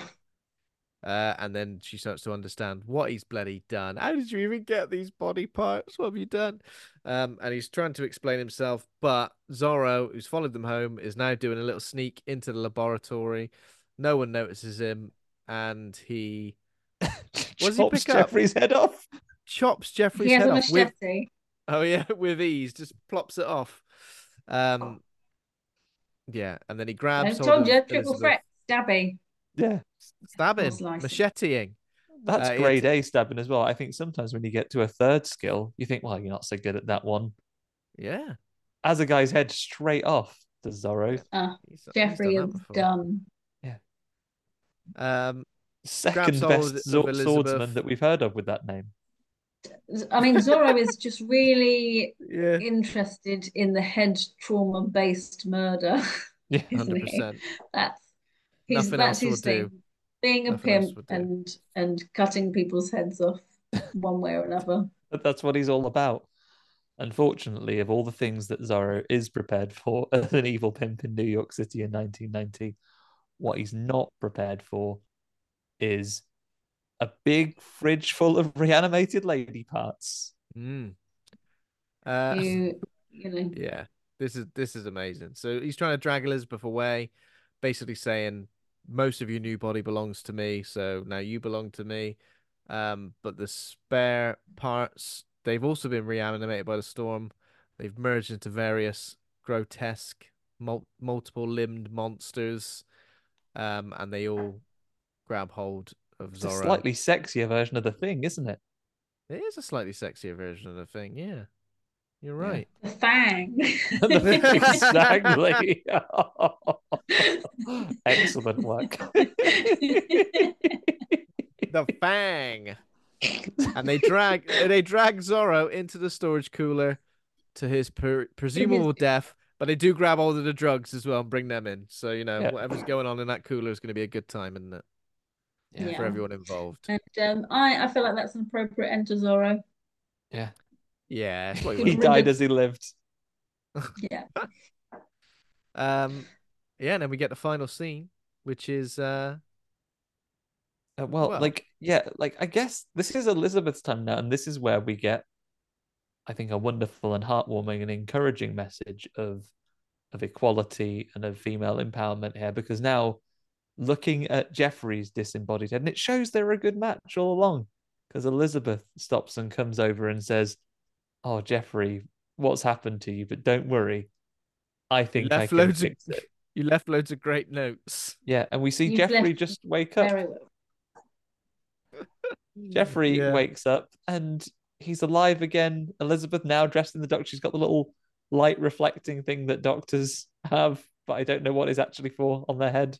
It is for reflecting light, right? When you're saying, ah, shine it Y- in your yes, face. it's it's so that you can see things better. Yeah. Yeah. So doctors don't get run over when they're walking along the road. Headlights will reflect off them. Um, yeah, so Jeffrey wakes up and he goes, What's going on? It's okay, Jeffrey. You left extensive notes, and Elizabeth very happy that they can live together and she's brought him back. And she basically repeats what he has said to her when when she when she was brought back to life. Um, but as we know, Chekhov's estrogen based um, reanimation fluid it only works on women's bodies. So when So she couldn't use old sexy Zorro yeah, they could, couldn't, No. couldn't give him Zorro's Or his own- sexy body or his own body. No, No. he's he's been given a sexy lady body to live in. And he So, and I he's mean, not best would- pleased. what happened to my Johnson? Oh no! What happened to my Johnson? We've all had that Yeah. dream, right? I've had that dream. You had that dream, Andy? he, he woke up stitched to a sexy lady body and worried where Willie's gone. At least once a week. uh, And on that magical note, we yeah. end what has been a cinematic tour de force. Which, if you haven't watched it already, minutes. even with us de- describing it in detail to you, go and watch it anyway. I think, and if you have already watched it, use this as a prompt to go and watch it again. It's ever so fun. It's fun times. Uh, Andy, have you got any name game for Oh, Frank I've got I've got some name game for Frankenhooker. Are you ready? I'm going to let you take you're the lead. very- at this. You don't need the game explaining, do you? You know. No. Right, Ben, give me the synopsis, will you? And then we'll we'll go for it. Uh, okay, so the synopsis for Frankenhooker, 1990, Frank Henenlotter movie, is um, a medical student sets out to recreate his decapitated fiance by building her a new body made of Manhattan street prostitutes. Something along those lines. Okay, a New Jersey scientist rebuilds his decapitated girlfriend with the body parts of a five-time WCW world champion. I cannot believe you've done this. I was literally, I was literally writing down name game, and I said to Charlie, I should do one like this. And then I went, Oh, actually, I don't know. I'm not entirely sure if anyone's going to know who that is, but thank you very much for doing that. It's Franken Booker T. Franken Booker T. Very Uh, good. I, you- I, you- I crossed it out from my list because I was like, what am Yeah. I going to say? Too niche. I I was like, I'm not gonna get a wrestling one, but I I know who that is. So You know that? I know I who did- that is. It wasn't. It wasn't. I disrespected either of you in a way. I was just not sure. I thought it was going to be maybe too niche, but I'm glad you both know. I'm Who happy. Booker T is. Spinneroonies for everyone. Yeah. Have you got one, Ben? Because otherwise, I've got a reference which I feel, and again, no disrespect to you, I think this my next one may fall definitely into Alice's wheelhouse based on something she described today. Do it. Go for it. Don't worry Um, about me. So a a New Jersey scientist goes to resurrect his decapitated girlfriend using the body parts of a slightly maverick television uh, detective who shoots first and asks, asks questions later, played by William Shatner. Uh, what, what, what was it? Starsky and Hutch? No, I don't know. It is. I mean, now you've finished Perry Mason, maybe go on and enjoy yourself Ah. a series or two of Franken TJ Hooker. oh yeah. Oh, Oh yes. That's Bill Shatner. as- yeah, of course. These are great so far, Andy. You got any Ben? I could go on. I'm I'm just going to let you go on. There's no point Fine. jumping in. No, it was a um a New Jersey scientist resurrects um well originally plans to resurrect his girlfriend in a beautiful purple outfit, but he accidentally resurrects a sex worker in a different purple outfit uh, with a skull ring, and he's played by um oh no, what's the actor who plays that character? He has the power of ten tigers, um, and he is played in a film by Power of Ten Tigers. Um, yeah, he's friends with. Flash Gordon, and he's in like pulp comics, and he was played by Billy Zane in a 1990 superhero fan- movie. The Phantom. So the film is called Phantom, Phantom Hooker. Hooker. Phantom Hooker. Very good. It's good. It's good. Has he really got a power of ten tigers? He does have the power of ten tigers. Yes. That's a lot, isn't it? So many tigers. Yeah, there's a lot. Can't even fathom What couldn't you do if you had the power of ten tigers behind you? The beast calling brother, the ghost who walks. Um. Anyway, um. As for a another one, uh, a New Jersey scientist brings back his girlfriend after she is decapitated. However, not wishing to kill um, any sex workers, he brings her back um, with some leftover chickens um, from a local farm. Left over Just some chicken parts. chicken bits, Yeah, Um, chicken bits. giblets. So he makes her not a Frankenhooker, brings her back as Frankenclucker? Frankenclucker. Very good. Is that the answer? Yeah. Oh, yeah, yeah, yeah. yeah I would have yeah. accepted Franken Franken uh, as well. That would have been fine. yeah. I would also have accepted that. There you Uh, go. That that's my le- that's my that was those the those the ones I had. Those my prime real estate for this oh, week. Wonderful. 10 out of Either of you got any? Do you want to throw out there? I struggled. They're all pretty basic. Let me Um, see if I can. Yeah, I feel like of all the guests we have, Alice is usually one we can rely upon for an issue of name game. Yeah, you'd hope so. I'd you? do you know, I'd, I'd forgotten about the name game, but as soon as you mentioned it, I was like, oh, yeah, name game. Oh, One sec- yeah. Get stuck in. Okay, how about a medical student sets out to recreate his decapitated fiance by building a new body made out of pieces of a famous SpongeBob SquarePants character, Little Green Feller. Oh, Plankton Hooker. Correct. Plankton Hooker. Very good. Um,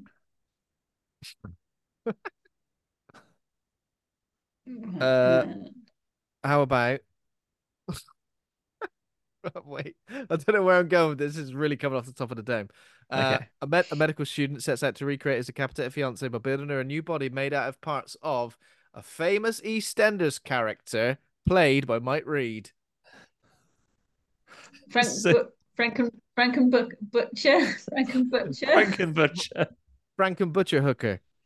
Very good. Um, so, in uh, an act of spiraling criminality, when a scientist tries to bring back his decapitated girlfriend with um, various criminal parts, the result is someone who still says, Got any money? Got any money? But they're making you do it. They're asking you for money to give you your stolen, kidnapped children back. Who's that? Ransom Hooker. Ransom Hooker. Very good. Mel Gibson. Gary Sinise's voice. Give me the money. Wow.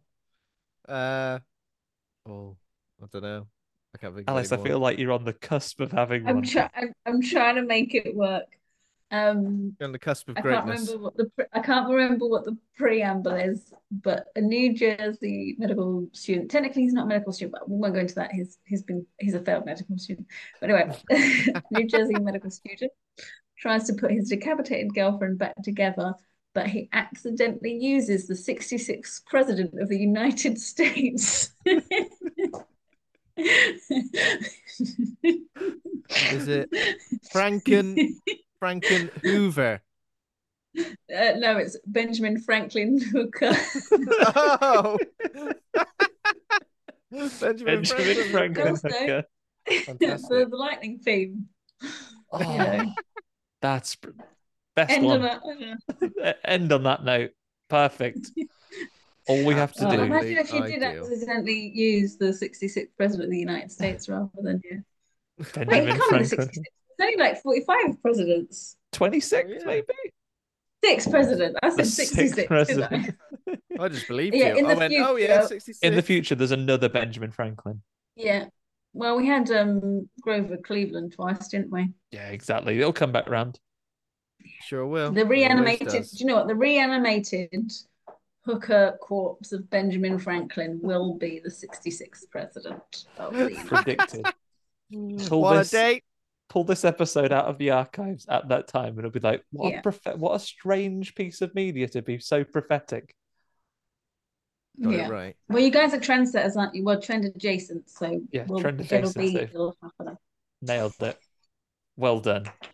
So, I mean, we're going to rate the movie, but first, let's pose those other questions that we were going to ask and came up throughout the show. So, is Frankenhooker a wonderful piece of feminist feminist media, or is it horrible and misogynist? What are you What are you going for? What's your judgment on this one? Uh, Um, maybe I, I Yeah. oh, you Go for it, Alice. Go for it. Okay. Um, I think there is enough in here. I think the intention is that I think it's tongue in cheek, and I think it is meant to. It is ultimately a story about female empowerment and having control over your own body. And actually, it, I think it's very fitting that she does to Jeffrey what he has done to her, and he's outraged at that as like this is immoral and stuff. It's like, yeah, but you did it to me, like you know you know but now it's equality we'll have a lovely lovely relationship and i still love you uh, but ultimately love yeah I, I think you. there's nothing yeah I I'll you accept you and you accept me.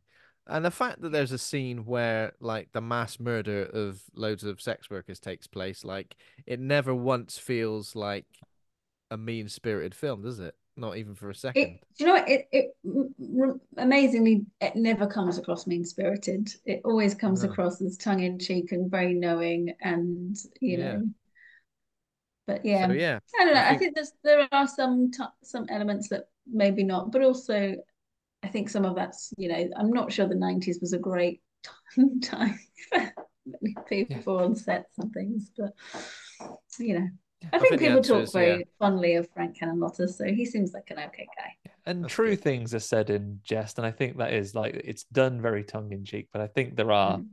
some actually progressive messages about this movie, certainly more than you would expect if you viewed this on title alone.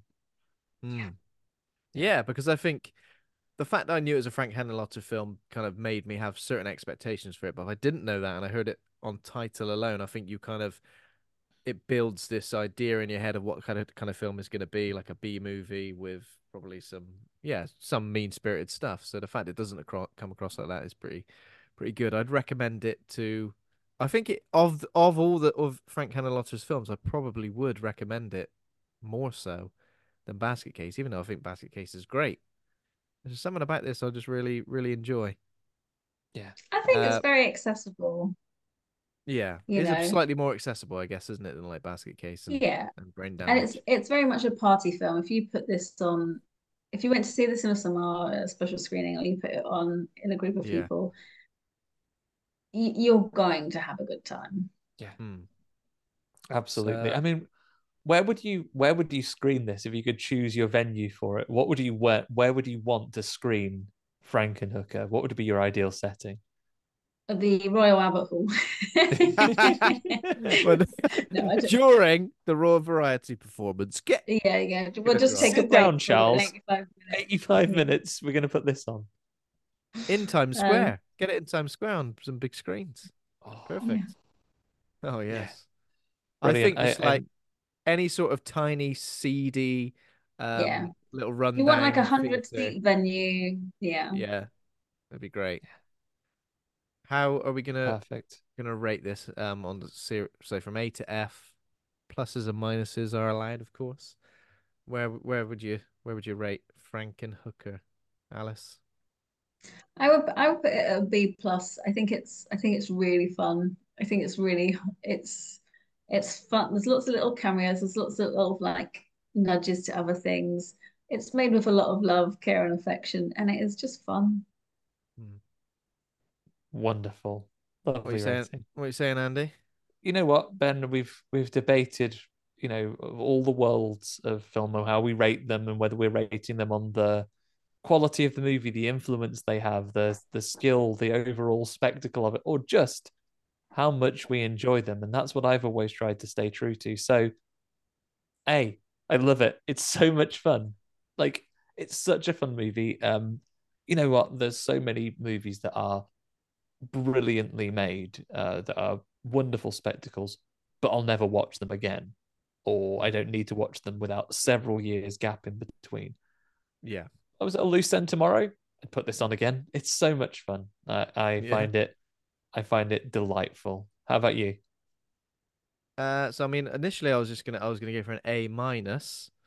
Um, Have we talked him up that- or down? I think I, I don't know. I feel like I feel uh, maybe I'll sit in the middle, um, of between the two of you, because I think it's a fair a fair rating. It usually takes quite a lot for me to go into the A territory, but I think this is well worth that. It was such a great time when I first saw it, and this time was just as much fun. Um, and again, yeah, I agree with you. If if it was on, say if I was flicking through TV channels, or if If someone Nick's went, TV and it was on, if I was on Nick's TV and Frankenhooker was on, you know I'd watch it. And I've got to track down this this VHS um with this talk box as well because what an addition to the collection. But yeah, it's a great performance. It's the effects are really good. Uh, the script is, as I mentioned, the script before. The script is top notch. So yeah, I'll I'll stick with an A minus for that. And people who are looking around these things, if you've already got Alice, her, Frankenhooker, pin badge or anything, my birthday is in June, everybody, even with international shipping. You've got plenty of time at time of recording. Do get stuck in. we'll have to have a little Um, look, see what we can yeah. find. Um, final question, though, we talked about it at the top of the show. We've seen the parallels between this and Poor Things, of course. what what do you prefer? What's your Oh. favorite? There can be only if, Highlander style. There can be only one. Which one are you saving? Oh my God, that's really hard Oh, because I really did good, enjoy the whole thing. Yeah. But um, I I think I think it requires a double bill. A There's double bill would be great. Yeah. I think There's room for both my children uh, here, but um, Hundred percent. Yeah, Um, double bill. I mean, the the horror fan in me feels like leaning towards um Frankenhooker a little bit more, but I did love Poor Things as well. Very very different experiences, but at the same time, both equally entertaining. I'm going to be brave. I'm keeping on the Frankenhooker. fence. That's it. that's us on. That's us on. Get out of here, the you fence. leaping straight over it. Eat shit, the fence. Uh, brilliant. Okay, that was Frankenhooker. Thanks so much for joining us again, Alice. Where can our you listeners me. find? You're you're most welcome. Where can our listeners find you online?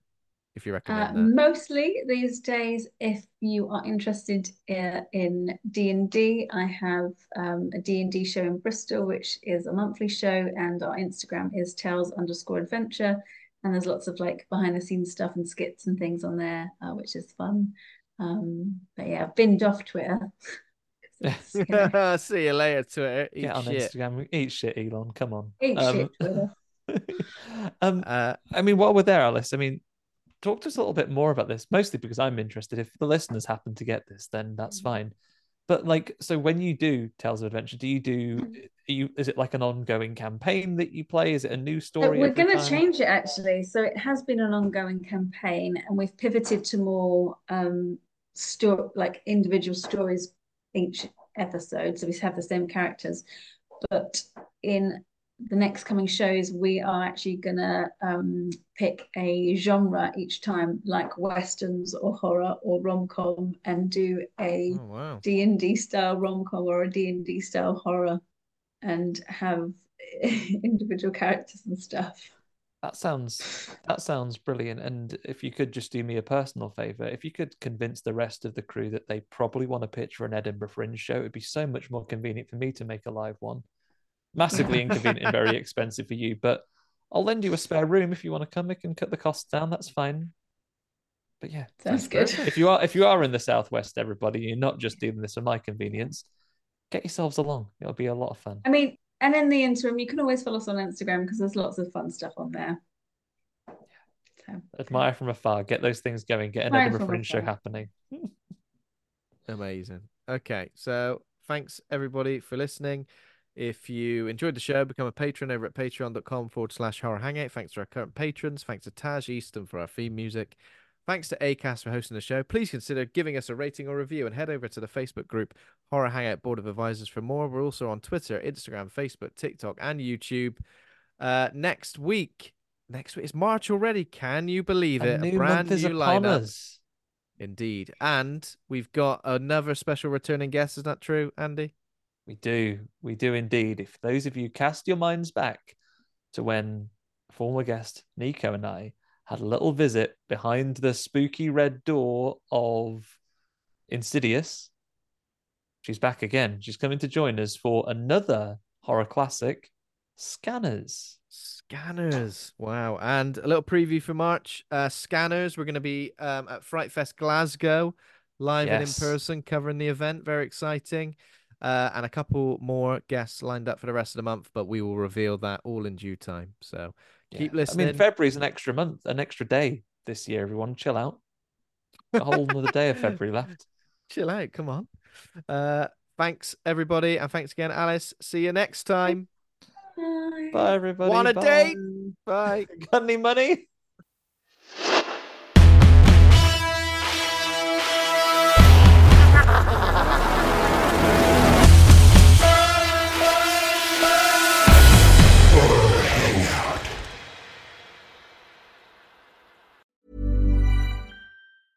Hey, it's Paige DeSorbo from Giggly Squad. High quality fashion without the price tag. Say hello to Quince. I'm snagging high-end essentials like cozy cashmere sweaters, sleek leather jackets, fine jewelry, and so much more. With Quince being 50 to 80% less than similar brands.